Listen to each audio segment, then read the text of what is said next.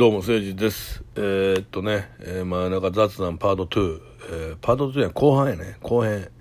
なんで俺後編撮りますわってわけのわからんこと言ってしまったかなと思うんですけど、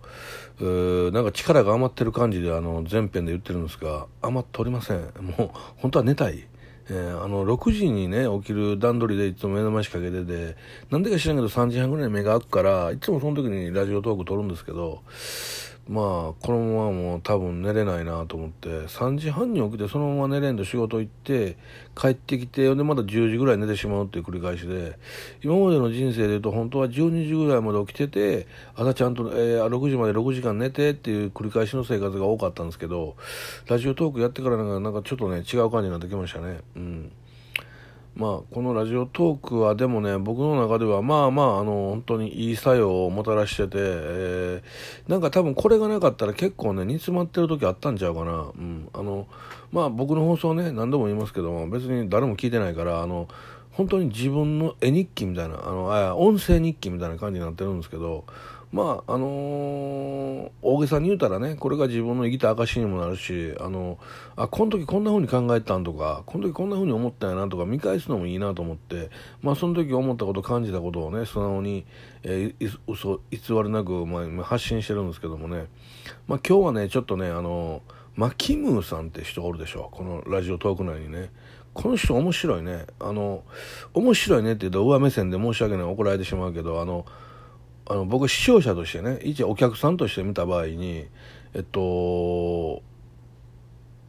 い面白いなって最近思ってて、俺なんかより頭の出来が違うから、たまに話半分ぐらい分からん時あんねんけど、分からん時があるのに面白いってことはめちゃくちゃ面白いんやなと思って、俺がもっと頭良かったらもっといろいろ分かってんのに、これだけ分からんことがあるのに面白いってことはすごいトーク力もあるし、いいんだなって最近思ってますね。なんて言うんですかね、こう俺優しい人好きなんですよ。誰でもそうやと思うけど、でもほら見かけだけ優しい人っていっぱいいるじゃないですか、この SNS のね配信者の中に。キムさんって本気で優しい、もっとねうまいことやったら儲かるんですよ。俺そう思う。でもやってないんですね。それは見る方にもこう配慮してみたいな、偉いなと思うね。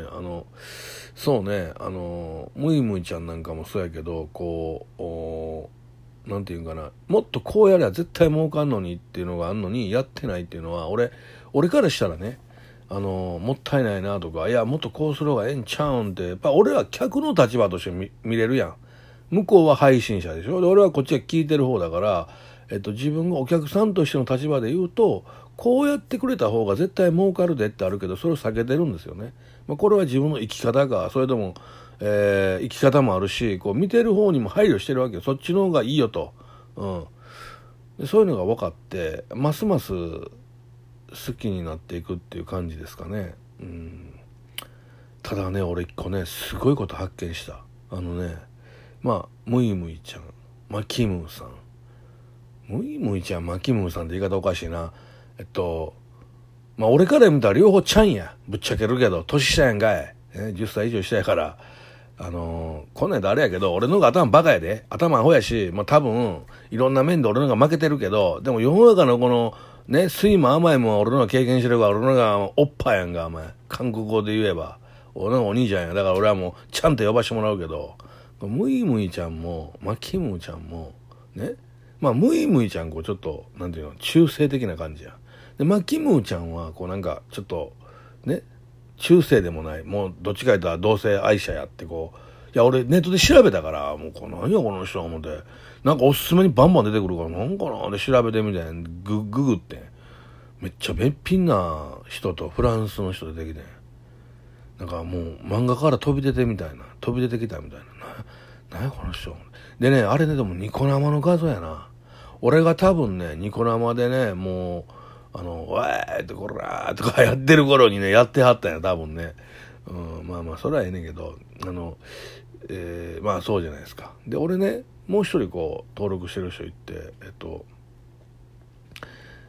お釜が気になる1億のことっていうことをやってらっしゃる放送の人いてらっしゃるんですよ。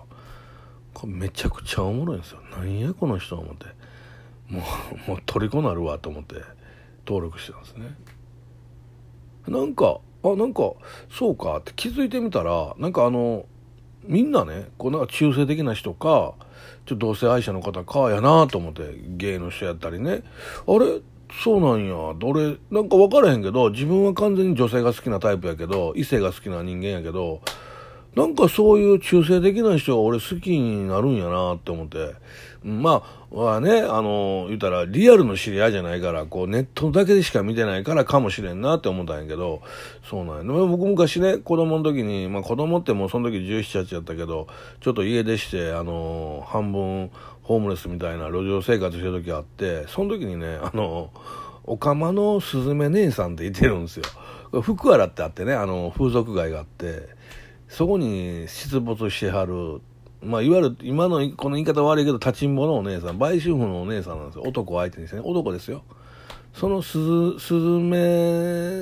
姉さんにもうめちゃくちゃ可愛がってもらって、まあ俺さ、やっぱり17、18でさ俺みたいに今このただのおっさんやでね、もうおっちゃんもちょええねみたいな感じになってるけど、俺かって17、18の時可愛らしい顔してるやん。だから向こうにしても多分その時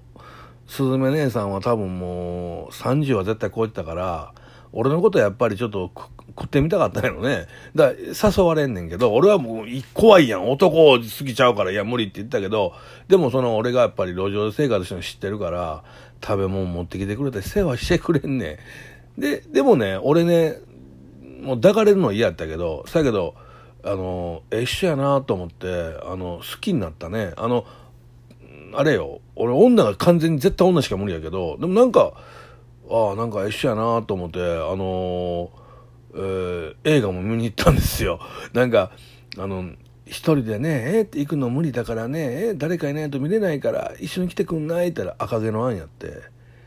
いやすずめ姉さん俺赤毛のアンはと思ったけど、俺飯食わしてくれたりするからさ行くやんまあこんな話したいんちゃう。だからなんかね、自分が登録して面白い人やな、素敵な人やなと思う人が、なんかみんなそういう中性的な感じの人ばっかりやから、なんやろこれと思ったんですよ。でもまあ偶然やろって、そんなね偶然やと思ってたら、今日めっちゃびっくりすることあって、僕もう一人ね、実は登録してて、その人はもう絶対男性が好きな女性やって思ったわけですよ。20何歳で、まあ社会人で会社でこんなことありました、あんなことありました、辛いですみたいなことを話してて、でまあこんなの俺また恥ずかしい話で、もうここまではね、もう自分の恥を全部さらけ出そうと思ってるから言うけど、俺もねちょっといろいろあって、体のこと考えて肉体労働じゃない仕事やってて、それがまあちょっと派遣業的なことやってて、でそれやってたから、なんか今までの仕事と全然違う仕事やってるから、ものすごいきつかったんですよ。わけわからへん、どうやったらええね、またこの年になってこんな覚えなあかんのかみたいな。ほんな社会人になった27歳の女の人の話がちょっと共鳴してきて、まあこんなんあかんよ、情けないんやけど、だからちょっと共鳴されて、うわそう俺と似たような苦しみを持ってはる思ってでこうちょっと見てたんですよね。まあそんなめっちゃ見てない、たまにその人もそんなに更新してないからたまに見てたんですよ。で一応面白いなと思ってフォローして、じゃあさこの間さパッて見たらさ、カミングアウトしますみたいに言い出して、急に何のカミングアウトやろみたいな、私男性も女性も好きでって、どちらも恋人がいたんですみたいな話し合って、本当俺心の中で嘘やんって言うたね。なんでや、だって俺さこうなってきたら登録してる人が全部そういう感じの人ばっかりになってまうやんと思って、なんやんこれと思って、信じられへんと思って、どうなんやろこれね、皆さんどう思います？なんで俺そういう人に心惹かれるんやろ、自分完全にそうじゃないのに。これが分かんないんですよ。どうなん、やっぱ話がおもろいと思ってるんかやっぱり。で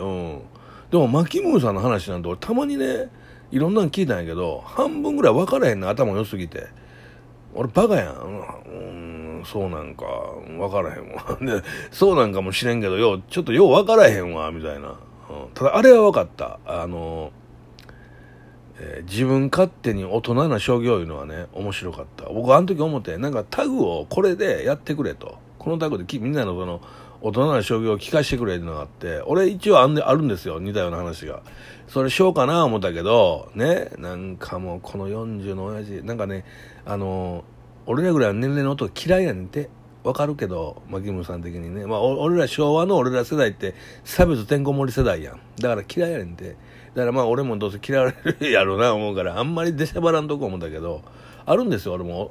自分勝手に大人の商業いうのがね。まあ、30代ぐらいの時にね。まあまあ、言わんとこか、これもね。まあ。ということでね、